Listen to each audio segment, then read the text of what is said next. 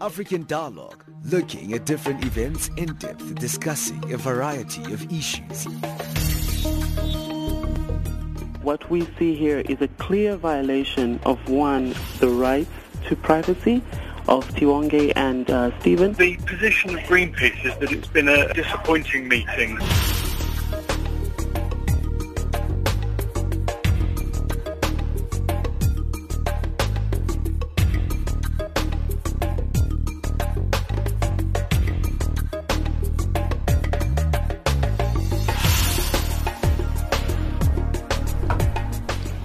Just gone 11 o'clock Central African time. This is African Dialogue.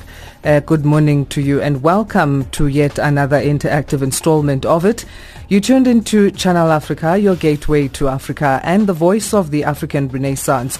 My name is Asanda Matsaunyane and we're currently on the frequency 9625 kilohertz on the 31 meter band to Southern Africa. Now today on the program we're looking at another visit on Friday undertaken by West African leaders to the Gambia to persuade Yahya Jammeh to relinquish power for the sake of peace in that country. We will unpack that uh, and be joined by our guests uh, to help do that. But before all of that, let's get our news update. Here's Onele Nzinzi.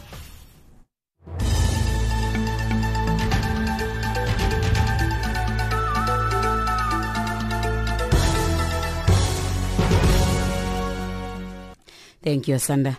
Now we take a look at your headlines. Governor of Nigeria's embattled northeastern Borno state, uh, Kashim Shettima, asks aid agencies to leave the country. Kenyan police arrest two suspected members of the Somali Islamist group Al-Shabaab, suspected of planning attacks on churches and other sites in Nairobi. And Zimbabwean First Lady Grace Mugabe denies grabbing five properties belonging to a Lebanese tycoon.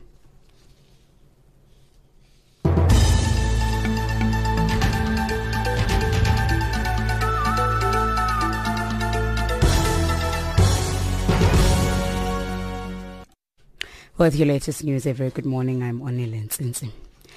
The governor of Nigeria's embattled northeastern Borno state, Kashim Shettima, has asked aid agencies to leave the country. He accuses the agencies, including UNICEF, of profiting from funds meant to help refugees from Boko Haram. This after Nigerian President Muhammadu Buhari alleged that the United Nations and private agencies are exaggerating a massive humanitarian crisis in the country in order to boost funding. Shettima says only 8 of 126 registered agencies are actually providing humanitarian services and the rest are in the country to enrich themselves. Kenyan police have arrested two suspect suspected members of the Somali Islamist group Al-Shabaab, suspected of planning attacks on churches and other sites in Nairobi. Hundreds of Kenyans have been killed in attacks claimed by Al-Shabaab, including 2013 assaults on a Nairobi shopping mall and a 2015 raid on a university in the northeast. The group says it is waging a war to drive Kenyan troops out of Somalia, where they are fighting the militants as part of an African force. A mediation mission by West African Regional Bloc ECOWAS to Gambia has been delayed from Wednesday until Friday. Gambia is locked in a political crisis after President Yahya Jammeh refused to accept his defeat in the December 1st election by opposition candidate Adama Barrow. The standoff prompted an ECOWAS delegation led by Liberian President Ellen Johnson Sirleaf to intervene to try to ensure a peaceful transition of power in the tiny West African African country. Today is the third day of hearing of appeal by Chad's former president Hissène Habré against his life sentence for war crimes and crimes against humanity at a special court in Senegal. Habré was sentenced to life imprisonment in May for ordering killings and torture during his eight-year rule as president in Chad. Habré's defense lawyer has asked for a new trial, arguing that the composition of the jury and other irregularities violated Habré's rights. And lastly, Zimbabwean First Lady Grace Mugabe denies grabbing five properties belonging to a Lebanese tycoon whom she accuses of duping her in a botched $1.35 million diamond ring deal. A Harare High Court Judge Clement Phiri on December 21 issued a provisional order compelling President Robert Mugabe's wife to vacate within 24 hours from the three properties that she had allegedly seized following the deal that allegedly went Another order to the same effect was issued last week after she allegedly grabbed two more houses belonging to another businessman man. Now recapping on your top stories, Governor of Nigeria's embattled northeastern Borno state, Kashim Shettima, asks aid agencies to leave the country. Kenyan police arrest two suspected members of the Somali Islamist group Al-Shabaab, suspected of planning attacks on churches and other sites in Nairobi. And Zimbabwean First Lady Grace Mugabe denies grabbing properties belonging to a Lebanese tycoon. For Channel Africa News, I'm Onele Nzinzi.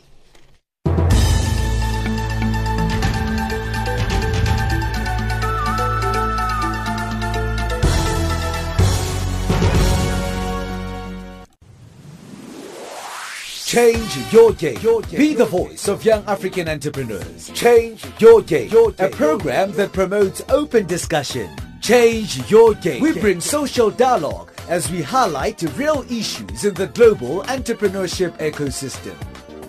Our mission is to produce relevant and vibrant content and conduct interviews with dynamic stakeholders within the African entrepreneurial ecosystem that informs educates and entertains and empowers young African entrepreneurs.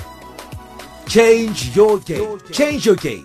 Empowering the next generation of outstanding African entrepreneurs. Tune in on Fridays, 1000 hours to 10:45 a.m. Central African Time, and on Saturdays, 1300 hours to 1400 hours Central African Time. Channel Africa, the voice of the African Renaissance when you were doing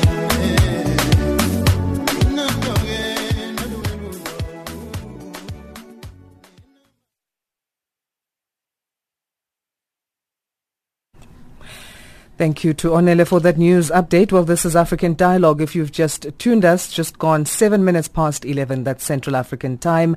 And uh, this is Channel Africa, your gateway to Africa and the voice of the African Renaissance. My name is Asanda Matsaunyane.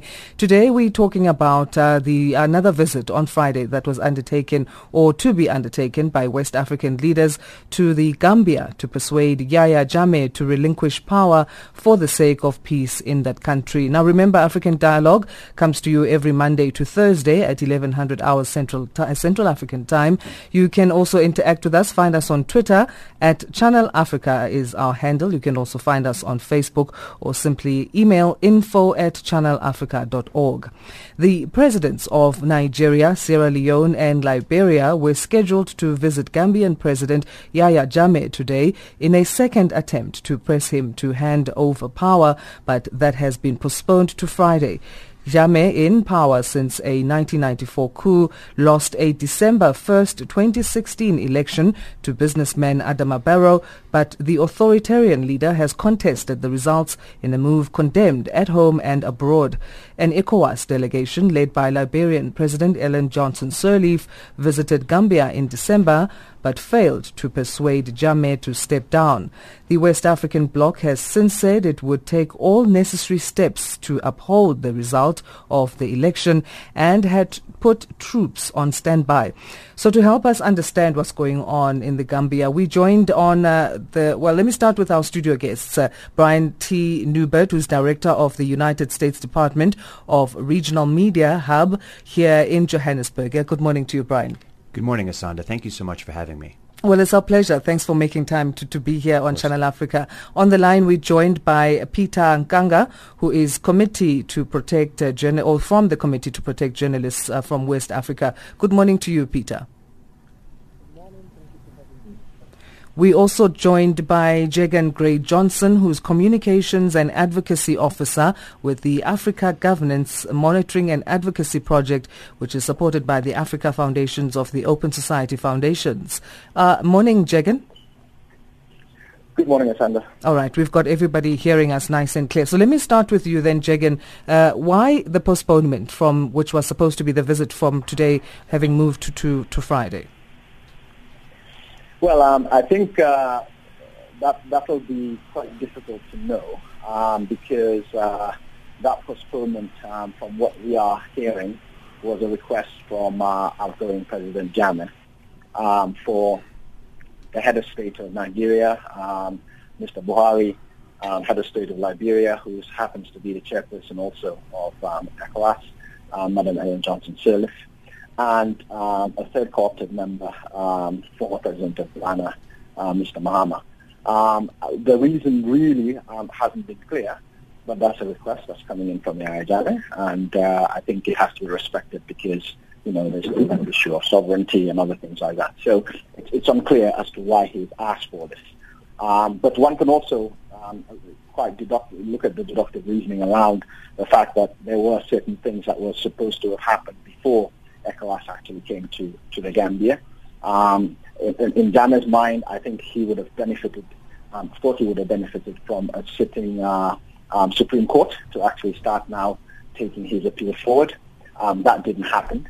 Um, so as a result, I think um, some people would also say that he's trying to buy time in a very, very limited space and, and, and, a short period in order to try and ensure that he remains well beyond 19 of this month in that trying to, to buy time, Brian, let me bring you in here. Do you think that maybe part of the reason that the Gambia is in this mess that it's in is because the opposition did threaten uh, Jammeh that you know they would uh, make sure that he's tried for human rights violations and taken to the Hague before they were even the winners, declared winners of this election?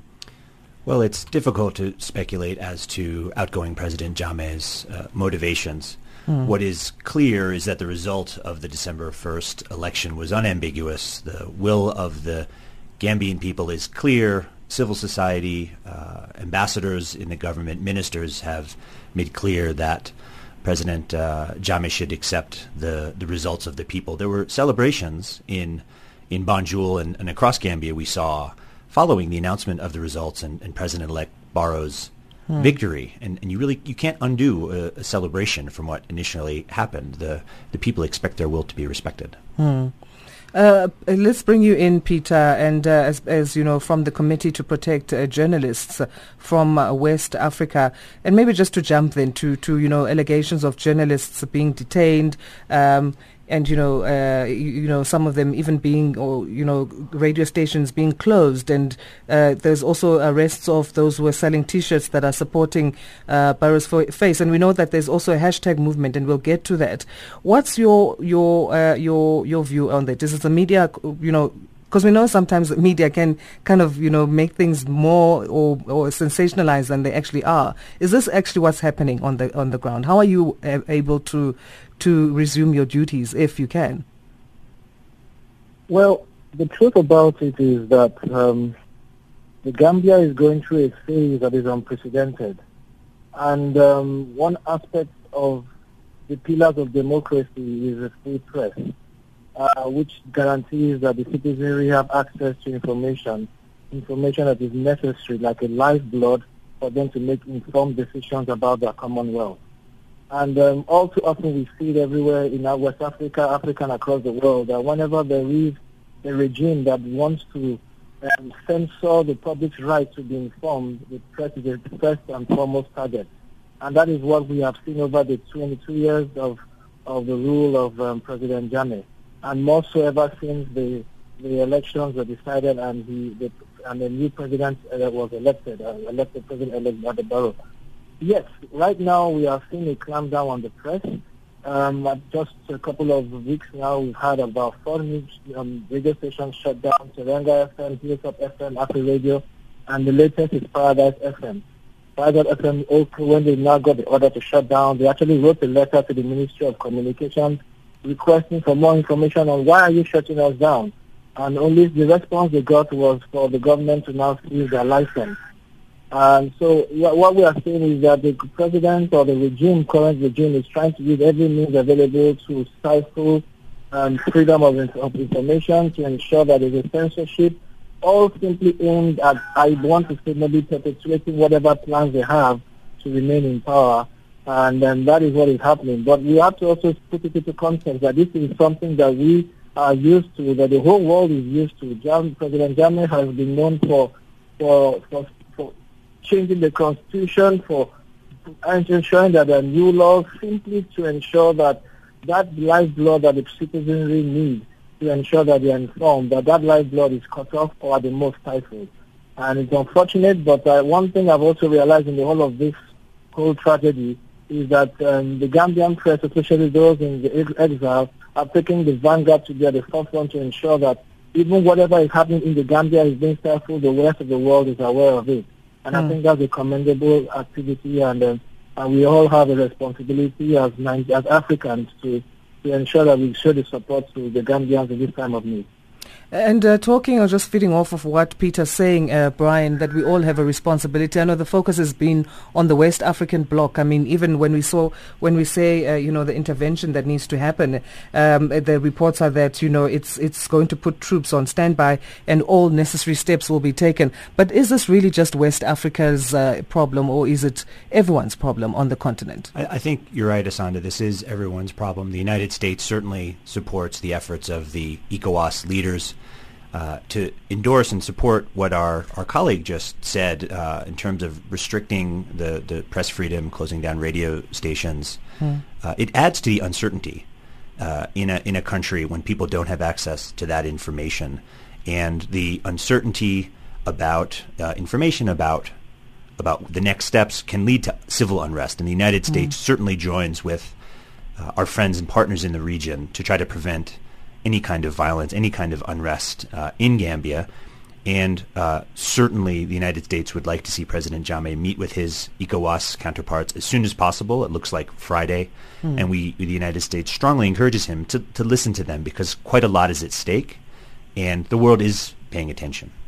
It's uh, 16 minutes past 11 Central African time. This is African Dialogue here on Channel Africa. My name is Asanda Matsawi and we're talking today about the steps being undertaken by the West African leaders to the Gambia to persuade Yahya Jammeh to relinquish power for the sake of peace in that country. We'll be back after this. Agro Africa. Hello. From the first Wednesday of this month, Agro Africa will be coming to you at 9.20 a.m. Central African Time and on Saturdays at 10 a.m. Central African Time. Tune in to Agro Africa and listen to stories about agriculture and its development in the African continent. We are on shortwave, internet live streaming, and DSTV audio bouquet channel 802. Agro Africa, bringing agriculture to the comfort of your home. Agro Africa. Uh, we're back to it here on African Dialogue here on Channel Africa, your gateway to Africa and the voice of the African Renaissance. My name is Asanda Matsaunyane talking about the steps undertaken by West African leaders to the Gambia to persuade Yahya Jammeh to relinquish power for the sake of peace in that country. We're speaking to Brian Neubert, Director of the United States Department of Regional Media Hub here in Johannesburg, as well as uh, Peter Nkanga, com- uh, who's from the Committee to Protect Journalists from West Africa, and uh, Jeggan uh, Grey Johnson, who's Communications and Advocacy Officer with the Africa Governance Monitoring and Advocacy Project. Uh, let's continue then our conversation with you, uh, Jeggan, now coming after the break. Don't then the opposition have some kind of blame to carry for opening their mouths, so to speak, uh, about, you know, uh, you know, Yahya Jammeh being, uh, you know, tried for human rights violations? Can we say that they, they kind of, you know, overstepped their boundary there by, by saying something? Absolutely not. Um, absolutely not. I think, um, you know, again, the freedom of speech is guaranteed um, in the Constitution. Secondly, also, uh, one of the primary reasons as to why Jammeh was rooted out was for the very fact that um, he was a major abuser of rights um, of his own citizens in that country. Um, all sorts of rights. Some of them have been alluded to by um, certainly the, the, the, colleagues that are on this call in this interview. So I don't think it would be fair to state that um, this was the precursor or the catalyst that led to Jammeh changing his mind. Um, my, my, my, my, my thinking and my understanding, um, and having um, known Jammeh for many, many years, not necessarily personally, but I've followed um, some of his policy pronouncements or lack thereof, um, this gentleman had absolutely no intentions whatsoever of stepping down, and it was very clear. Um, even though he gave out a shock um, con- um, conciliatory message and conceded um, on the 2nd of December, which actually shocked the whole world, um, it only took a week for him to change his mind. And since then, he's been doing absolutely everything that he possibly can um, to solidify his position, entrenched himself in power, and usurp the will of the people, and in the process the Gambian constitution, as well as flouting all the regional treaties and the treaty obligations that he has um, under the African Union. So for me, um, to state that uh, it was, um, you know, triggered by a statement that was made by the political opposition, in this case President-elect Barrow's team, about the fact that justice um, would prevail and the fact that impunity will not be tolerated should not be seen as um, the right for Yahya Jammeh to say that uh, he will not hand over power. So I don't agree with that particular analysis. When the, the West African bloc says all necessary steps, or ECOWAS says that all necessary steps will be taken, what kind of steps can these actually be? What what what do they have to persuade President Yahya, Yahya Jammeh to step down? Well, you know, under the uh, under, uh, under the regional protocols and the treaty obligations, there, there are several. Um, sanctions could be imposed. Targeted sanctions is one of them. Um, the last resort, and also obviously an expulsion um, of, of Gambia um, from ECOWAS is another um, or even suspension. Um, these are, you know, various uh, mechanisms that they have within their toolbox to try and bring Jammeh to heat. But given the time, the timeliness of, the, of this particular situation to actually bring it to a close, um, we're looking at seven days from now. Um, so obviously, uh, you know, suspension is not something that would um, serve the purpose, certainly of the Gambian people and certainly of President-elect Barrow. Um, the, the last resort um, which is something that um, they have actually um, stated that um, is not off the table is military intervention. And uh, there are, you know, strong indications that they may follow through on this because the situation is untenable as it stands now. Jammeh cannot continue to be president beyond the 19th of January. Hmm. Um, it is unconstitutional for him to do so. He can't also assert the will of the people um, and entrench himself and uh, basically defy the election results because that would also go against the Constitution and the, region, ECOWAS Protocol, as well as the Democracy Charter um, on elections and governance. Um, he would have breached Article 23 of that charter, certainly. And then the chances are that, again, at the continental level, um, there's absolutely nothing stopping um, the Peace and Security Council from triggering Article 25, which actually, you know, looks for a whole host of um, of, uh, of punitive measures um, aimed at uh, and not only Jammeh, but also those that are aiding and abetting him, including his cabinet ministers, particularly the Attorney General, um, and also um, the security um, staff and uh, the security services that have been so active in uh, actually posturing towards uh, giving him support to actually do the illegal acts that he's actually purporting to do. Um, I'd like to also add that um, there was a very strange development um, after the Supreme Court was not able to be impaneled and sit, and, and sit on, the, on the 10th and 11th. Um, this was several days ago. Yesterday, um, close to about midnight Gambian time, um, which is very odd, Jammeh decided to address the nation. And in that, it was a very strange pronouncement that he made. it was a short speech talking about reconciliation, talking about the fact that he was going to go ahead and um, um, empower um, the, the, the, the Secretary General and the head of the civil service, but the mediator general, to do three things, three, three fundamental things. Um, one was um, to ensure that um, the civil service is functioning um, properly, because it hasn't been functioning um, in a very long time, especially with this crisis. Secondly, what he wanted to do was also to try and get him to work with his Attorney General in the National Assembly to pass an amnesty bill um, and then thirdly, obviously, was also um, to basically uh, look at uh, that uh, look at uh, mediation efforts and to bridge the gap so the communications can open between the Barrow camp and um, the incumbency itself. Now, that's a noble gesture, so to speak, in a way, but the reality is there is no way that anybody can attain these things in seven days. It is procedurally impossible. It is illegal for this to happen, and then thirdly, practically, it's just it just cannot be done. So at this point in time, he is crushing on, on straws, and uh, it's a very precarious situation moving forward. How do you read into that, Brian? Why did uh, the President uh, Jammeh, you know, go ahead and have this nation uh, of, you know, State of the Nation address? Well, I think as we've uh, discussed this morning. Well, because Uh, let me ask uh, uh, Brian. Sorry, Jeggan. Thank you for your comments.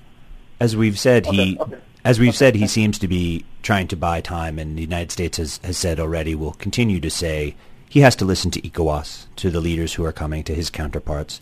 I expect them to deliver a very strong message, uh, a a very unambiguous message uh, to him when, when they arrive on, on Friday, and one I don't think that he will be in a position to avoid. The the election results are, are clear. The will of the Gambian people is clear, and the situation is very dangerous. This is not going to be a, a business as usual uh, sort of continuation. And so, uh, again, the United States absolutely stands with with ECOWAS and with the Gambian people to make sure that their decision to elect President-elect Barrow uh, is respected on, on January 19th. Can we read into the ECOWAS's uh, direction as also trying to av- avoid a refugee crisis? A- absolutely, whether it's uh, violence within the country or uh, any other result, uh, as, as you mentioned, uh, an outpouring of, of people. Uh, West Africa has made uh, great progress in, in, in recent years trying to uh, cooperate and improve governance, and I think this is an excellent example where they can stand for the charters our colleague was talking about, the various charters, commitments, and obligations that um, have to be have to mean something and, and have to be enforced. And I think that's what ECOWAS leaders will try to do on, on Friday, and I expect them to uh, get an audience. And, I, and the United States very much wants uh, President Jammeh to, to listen to them carefully. Mm. It's 26 minutes past 11 Central African time here on African Dialogue, talking about the West African leaders uh, undertaking steps to persuade or to try and persuade Gambian President Yahya Jammeh to relinquish power to the sake, for the sake of peace in that country to President-elect Adama Barrow. Uh, you mentioned Banjul, the capital, and where the celebrations were happening uh, in Gambia. And we also know that Banjul has, has since 1987 hosted the African Union Commission for Human and People's Rights. Uh, why is the AU then so quiet about what's happening in the Gambia, looking at the significance of Banjul in the African Union? Well, I uh, don't presume to speak for the for the African Union. Uh, so far, it has been in the region ECOWAS that has been outspoken. I think this is a unique case. Uh, the other guest mentioned that in the uh, immediate aftermath of the election, President Jammeh did concede briefly before changing his mind. So it is clear that even he acknowledges the will of the people and that the uh, December 1st election was an unambiguous result. I think that that is that is clear to everyone uh, who is involved. Uh, at the moment, it will be ECOWAS leaders who are who are in the lead, and we, we certainly support uh, their efforts. Uh, were the African Union to also engage, I think that could also be productive and is something perhaps that we should uh, we we could ask them, discuss with them. Hmm. Peter, uh, what is your view on the fact that Senegal as well, being in the border with, with Gambia, has been so quiet?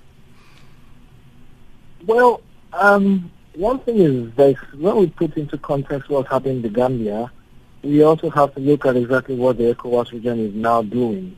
Um, just because of time, I would just really like to make a point clear about the situation in the Gambia, how it is reflective of a greater picture. And the greater picture is that where what, what we have what we are seeing happen in Gambia has been coming a long time, whereby the ECOWAS bloc has been, I would say, very, very, very slow in trying to nip a problem at the bud before it, it, it root becomes strong and solidified to the point that we are now having a potential crisis in our hands. Why I say this is because over the years, the Gambia has been known to be recalcitrant in its ways of repressing the people's will, repressing freedom, repressing and abusing human rights over the years. And there have been so many, one too many cases uh, brought before even the ECOWAS Court of Justice, which is based in Abuja. And I can say that the ECOWAS Justice has given landmark judgments against the Gambia, but the Gambia has, in total defiance, refused to comply to this to this to this judgment, thereby ensuring that the Gambian regime has seen itself as beyond um, any form of accountability to the ECOWAS region, but worse to its own people. And so where we are now is a state of us looking back at what has led to us being where we are now. Mm. And yes, the ECOWAS bloc now, in terms of the heads of state, they are now seemingly trying to now see a way of resolving this problem. But at the first instance, we should also ask them that why didn't they ever do things at the initial time to stop the, the challenge that we're facing now. Now, to answer you also, I will also say that the, the, the, the situation in the Gambia can, can get worse. It can if it's not handled carefully. And also, you asked a question about the Banjul, the African um, Commission being in Banjul. There have been several boycotts by civil society on those sessions that hold as in Banjul. And it's only recently that people are starting to understand that the precarious situation in the Gambia is going to be very, very, very, very, very pertinent to the rest of the region if it's not handled carefully. Uh, and I would really, really, really appeal that as, as the ECOWAS is showing its muscle now, in trying to get a resolution to the problem. The African Union also has a very, very, very strong responsibility in ensuring that this doesn't escalate beyond what we are speaking about right at this point in time. And let's talk about that, Peter, on that point, if you can just hold it and let's take a break about what could happen then if things are not handled uh, carefully, as you put it. It's half past 11 Central African time here on African Dialogue. You tuned into Channel Africa. My name is Asanda Matsaonyane, talking about the steps being undertaken by the West African leaders to the Gambia to persuade Yahya Jammeh to relinquish power. We'll be back after this.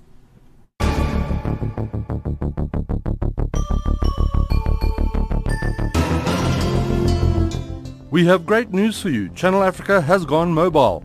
If you have a cell phone, you can now download the mobile app for Android. You can get it on Google Play. Get the latest news from Africa. Get the Channel Africa app. Channel Africa, the voice of the African Renaissance.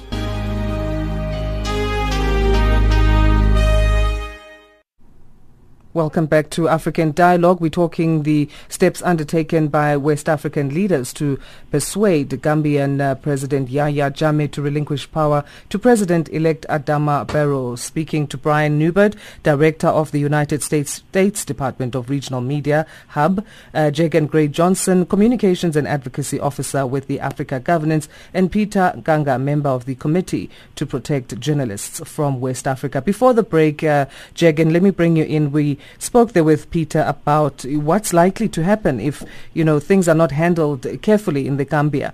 Should Jammeh then refuse to hand power over, what's, what can we expect to happen? Well, the scenario, we, we pray that we don't cross that bridge. But um, as uh, one of my colleagues had um, rightly pointed out, that the situation is very dangerous. Yeah. Um, I'd just like to add, before I answer that question quickly, that that um, there is an exodus. Um, it's not a massive exodus, but there is an exodus of uh, civilians that are actually fleeing and leaving the country. It's been going on now for certainly the last 10 days. It's intensified over the last uh, 48 to 72 hours.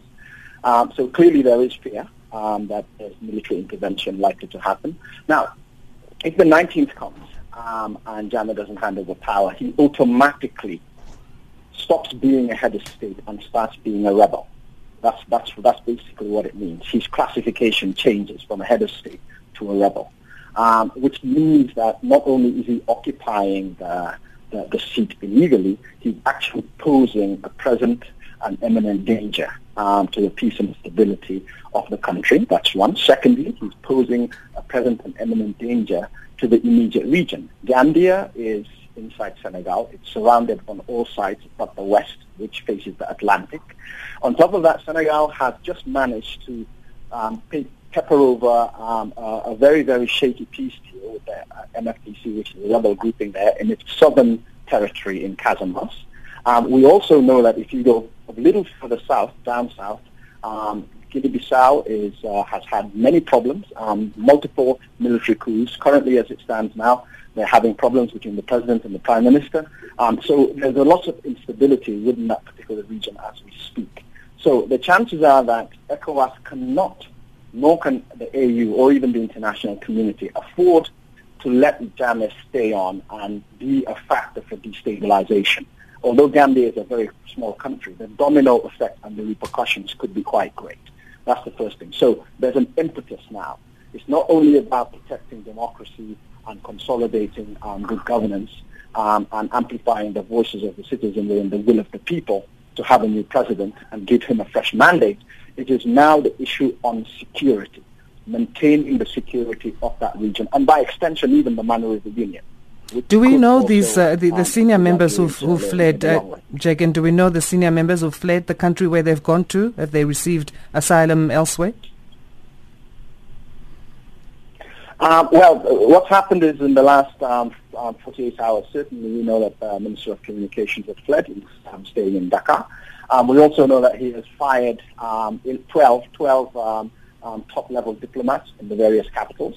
I'm not sure what their fate is. The chances are that they're probably just staying put, knowing that they only have a week to go, and then obviously things should be sorted out. But as I said, um, the reality is that um, from his government, people are, are beginning to leave, are beginning to flee. And the majority of the civilians that are leaving are actually finding refuge in Dakar, Senegal. Now, just to conclude, my second point yeah, second point. fact, let's assume that ECOWAS doesn't, yeah, let's assume that ECOWAS doesn't intervene. And, and, and that's, a, you know, that, that, that's a rather pessimistic assumption because it's difficult to see what, why ECOWAS would go back on its word on basically putting boots on the ground. Um, but let's assume that doesn't happen there is absolutely then no guarantee, one, that Jammeh can tolerate a swearing in um, of um, Mr. Barrow as president. So you have two centers of power in one territory. That's the first thing. Secondly, there's absolutely no guarantee that Jammeh will not unleash um, some of his few loyal forces that he has to disrupt that. If that happens, there's no guarantee that Dabo, I mean that uh, that Barrow's uh, supporters will resist that. And so as a result, what you're going to end up having is the possibility, and a very high possibility, um, of a clash between Jammeh's men and Barrow's supporters, which also leads again to the same thing, instability moving forward. So I think after the 19th, um, if Jammeh doesn't go, the probability of instability, whether it's ECOWAS coming in with boots on the ground or whether it's going to be an internal implosion within because of the heightened tensions that can't be controlled any longer, I think we're going to see any one of those things materialize. Uh, Brian, would a re-election be something that you know that's likely to happen now, and would the, the Gambian Bar Association be obliged to actually heed to the call of a re-election at this stage? You know, I don't uh, presume to be an expert on, on Gambia's constitution or, or, legal situation with regard to a re-election, but it really doesn't seem like an option when you've had an unambiguous result uh, of an election. Hmm. At this point, I think uh, what is most important is for the ECOWAS leaders. Uh, the United States would, would very much like to see Jammeh meet with the, the ECOWAS leaders. They have, as you've mentioned a couple times on this program this morning, they have said that all measures uh, are at their disposal to, to resolve the ongoing crisis, to, to prevent the situation from becoming more dangerous. Mm. And their, all, all of our credibility is at stake. Their credibility is at stake. All of us who are calling on Jammeh to respect his obligations to his own people, to his constitution, to turn over power to President-elect Barrow, uh, to respect Gambia's uh, regional obligations, our, our credibility is at stake. And so I think we all have to look toward toward Friday to see a, a, a resolution that um, that will be accepted so that President-elect Barrow is inaugurated on January 19th. Peter, the hashtag uh, Gambia has decided movement, which we ch- touched on earlier, who started this? Do we know? Is it uh, the opposition or is it uh, civil society? I, I, it's a combination of both. I know that there's been a lot of activists in Senegal who have been at the forefront of promoting um, awareness on the issues in the Gambia and bringing out the facts even on what is happening in the Gambia. And Senegal has always been in the forefront also of also, especially the youth, of activism in the West Africa and even in Africa. Uh, when we consider that they also had a very strong movement that also opposed the former president uh, from having his way in, in Senegal. Um, to answer your question the other time about Senegal, like uh, my colleague has rightly said, Senegal is actually um, is actually most going to be one of the worst hit countries. It is going to be a crisis, mm. and that is where most of the most of people are already fleeing to because I mean the Gambians are the, the living conditions are very abysmal, so it's not the best of times for Gambians to say they can afford flights. So most people are passing through the land borders, and Senegal is the first point of call. And so Senegal has a very, very, and if there's going to be many, many, many intervention, Senegal will play a major role from where such an intervention will take place. Um, so in terms of who started the hashtag, both um, mostly Senegal and mostly Gambians out of the country, but also, yes, they're also linking with also activists in the country. But you have to be very careful because in the Gambia, there's a lot of censorship, there's a lot of, of, um, of wariness. The next person next door to you could be a spy. There's a lot of, um, of fear as well in the land. So most people are very wary of how to communicate. And not to forget also the Gambia has, has several times manipulated the um, survey people's communication. And on that uh, on that censorship, Peter, we know the the radio stations have been, but what about the internet? At, at different times, there have been uh, there have been not unconfirmed, but at times when people have said to me that they feel that the networks are slower, uh, and there's also been times when the government has actually said they will ban like Viber, even WhatsApp. So they've targeted the internet at different times, but mm-hmm. lately I need to double check on that. But it's something you mentioned, the act of the other panelists. Now, what would happen if, if this intervention by the ECOWAS... Okay, just briefly, because we are running out of time in 20 seconds, Peter. I want to get uh, What will happen will be impunity. What will happen will be impunity. There will be mm-hmm. arrests, detentions, imprisonment without charge, and false disappearance, assassinations, a refugee crisis, media blackout, and these are things that have already been occurring under Jammeh's watch as president. So we can only expect such to be worse. All right, let's let's leave it there, Peter. Jeggan, can you... Uh, do we know where Adama Barrow is at the moment? Jeggan, is he safe? Jeggan, are you um, there? No, well, we know that, uh, yes, I am. Um, we know that he's still in the country. Um, we know okay. that he's been holding meetings regularly. Um, and uh, that, that's all we know. Um, I think he's, he, he's not in hiding, as far as I know, certainly, although things are unfolding pretty quickly, but I, I doubt that that's the case. Um, he's been having meetings. He has not made a speech in public um, at least for close to over 10 days now, I believe. Um, his spokesperson has been, uh, has been speaking on his behalf. Okay. Um, and so, you know, he is in the country and he's, he's, he's getting ready to, to, to, to be installed as, uh, as president. As All right. Unfortunately, we are running out, out of time. To your closing remarks, Brian, and as, as the United States, what would you be willing to give to Adama Barrow in, in, in, in forms of support? Well, any uh, democratically elected leader of of a country in Africa uh, is is going to uh, expect partnership from us to work uh, to work with that country on the challenges that they face in terms of mm-hmm. governance, economic development, stability. Uh, we do have an embassy, of course, uh, in in Banjul, mm-hmm. and um, someone who is elected on a platform like President-elect Barrow has been can certainly expect our ongoing friendship with the the Gambian people and, and our partnership okay. with his government. All right, let's leave it there. Unfortunately, we are out of time. But thank you so much to all of you again. Uh, Jeggan Grey Johnson, Communications and Advocacy Officer with the Africa Governance. Uh, Brian Neubert, who joined us in studio, Director of the United States Department of Regional Media Hub. And Peter Nkanga, a member of the Committee to Protect Journalists from West Africa. This is African Dialogue. I'm Asanda Matsaunyane. Let's get a song now by Mango Groove titled Another Country. You will walk beside me.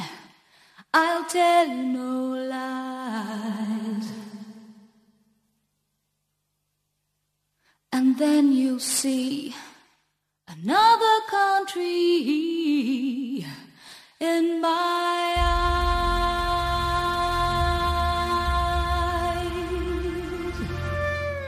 If we could reach beyond the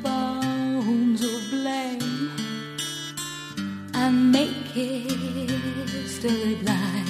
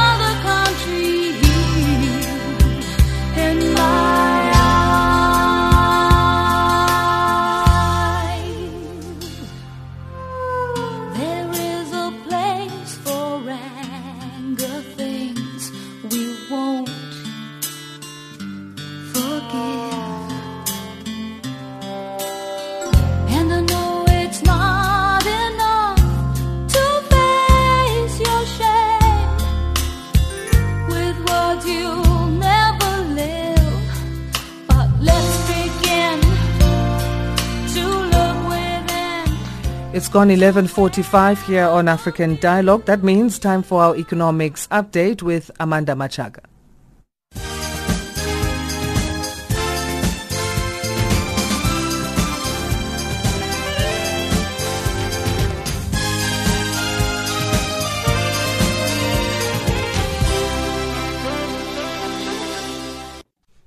Thank you, Asanda. Good morning. Uganda and Tanzania have awarded a contract for designing a crude oil pipeline running through both East African countries to U.S.-based firm Gulf Interstate Engineering. Early last year, Uganda agreed with Tanzania to jointly develop a 3.5 billion U.S. dollar pipeline to help ship Uganda's crude to international markets. The pipeline will start in landlocked Uganda's western region, where crude reserves were discovered in 2006, and terminate at Tanzania's Indian Ocean seaport of Tanga. சொல்லியிருக்காங்க Africa Focus oil producer Tullow Oil says Chief Operating Officer Paul McDade will be its next chief executive, replacing CEO and founder Aidan Heavey, who will become chairman. In a separate trading statement, uh, the oil producer said uh, 2016 full-year revenue is expected to fall 19% year-on-year to 1.3 billion US dollars. This as weak oil prices continues to eat into sales. Tullow says production from its new oil fields in Ghana is expected to average average 50,000 barrels per day this year. Cocoa futures lead uh, the most in a month in London after negotiations ended a two-day army mutiny that had paralyzed several cities in Ivory Coast, the world's largest producer. Following an extraordinary cabinet meeting, President Alassane Ouattara said he had reached an agreement with soldiers who had blocked roads in the central city of Bouaké in Daloa, in one of the biggest cocoa areas and the commercial capital of Abidjan. Protests began last week over demands for higher wages, payment of bonuses and better living conditions. The unrest supported uh, co- cocoa prices.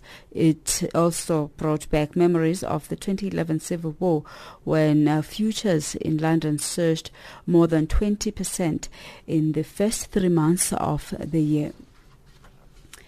Global economic growth is expected to rise by 2.7% in 2017 according to a report released by World Bank. Improvements in the commodity market with respect to export and import of oil, gold and agricultural products and growth growth in advanced economies have been cited as reasons for this moderate increase. The report also analyzed how weak investments and policy changes could play a role. World Bank senior economist Mark Stocker. 2016, this was a particularly difficult year for the uh, the global economy. Growth reached a post-crisis low of 2.3%, uh, which resulted from, from two factors mainly. One is the, the continued stagnation of commodity exporters. It was the second year uh, when commodity exporters uh, did not register any meaningful growth, and then you had uh, slowing growth in major advanced economies. So these two factors resulted in the, what was really a rock bottom for the global economy in the post-crisis period. But of course, rock bottom is be a good basis for recovery, and this is what we are expecting for uh, for this year to some extent. So we see a moderate uh, improvement in uh, in global growth to 2.7 percent, which is again the reversal of what we've seen in uh, in 2016. And South Africa will host the first UN World Data Forum in Cape Town this month. The event will bring together 1,000 global experts, including data scientists, uh, academics, and civil society groups. Pali Lehohla from Stats SA says the event will help pave the way for standardizing data. Uh, well, I think uh, the important thing is that um, there are increasingly new sources of data that are useful. And uh, for them to be useful and usable, we actually have to have standard. Data is like currency. And if that currency is not like the rand or the dollar or a national currency or a global currency, then uh, we can end up confused without knowing which data to use for which decision. You know, financial indicators, the US dollar is trading at 13.63 to the South African rand, at 10.61 to the Botswana pula, and at 10.93 to the Zambian kwacha. It's at 0.81 to the British pound and at 0.94 to the euro. On to commodities, gold is at $1,190 and platinum at $978 an ounce, and the price of Brent crude oil is at $54.98 a barrel. And that's all for now.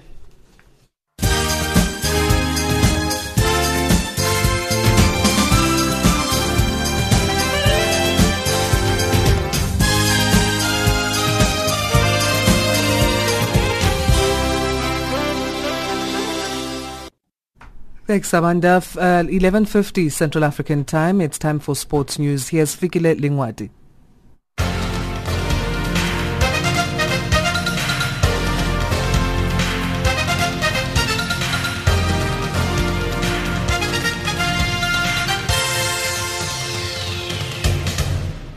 In our sports update, Guinea-Bissau's players have ended their strike after being paid outstanding wages four days before the start of the Africa Cup of Nations. It clears the way for the team to make their debut appearance the tournament, which will be held in Gabon from the 14th of January to the 5th of February. After the news emerged, thousands lined the streets of the capital Bissau to watch the squad parade. Guinea-Bissau play Group A rivals and host Gabon in Saturday's opener. They will also face Burkina Faso and Cameroon in the group stage, having achieved a fairy tale qualification, one of the biggest shocks in Nations Cup history. In cricket news, Proteas all-rounder Wayne Parnell says he's looking forward to today's test playing team announcement with high hopes of making the start team for the third and the final test against Sri Lanka. After sealing the test series with a mammoth victory in Cape Town, the Proteas go into the Wanderers test looking for a whitewash with a conundrum of which bowler to fill Abbott's void. Parnell says he's ready to play for his place in the side should he get go.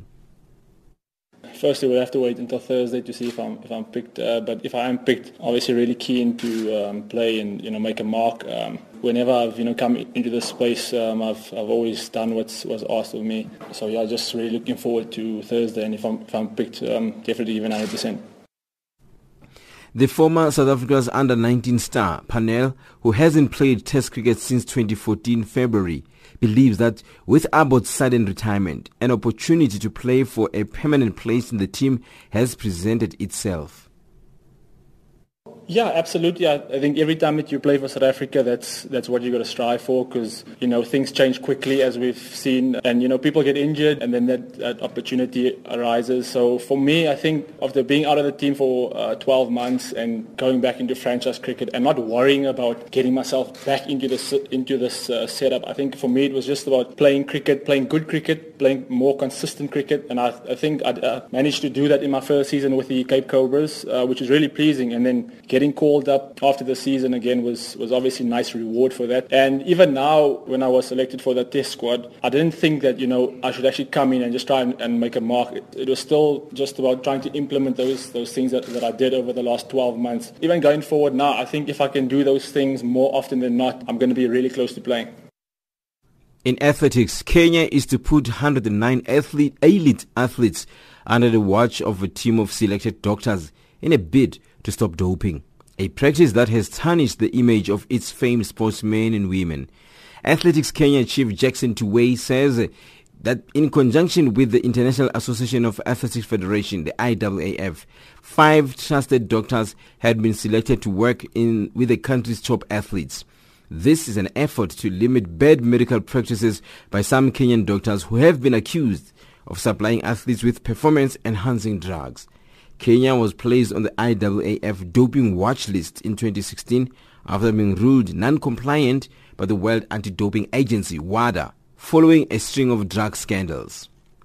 And finally, with motor racing, Spain's Joan Barreda won his second Dakar Rally 2017 stage in the moto category as more wet weather played havoc with the grueling race. The Honda rider thundered across the 417 kilometer eighth stage from Uyuni in Bolivia to Salta in Argentina in 4 hours 28 minutes and 21 seconds ahead of KTM duo of Matthias Walkner of Austria 3 minutes 51 seconds behind and Britain's Sam Sunderland who was 3 seconds behind his teammate to retain the overall lead by 20 minutes. That's a sport news this hour.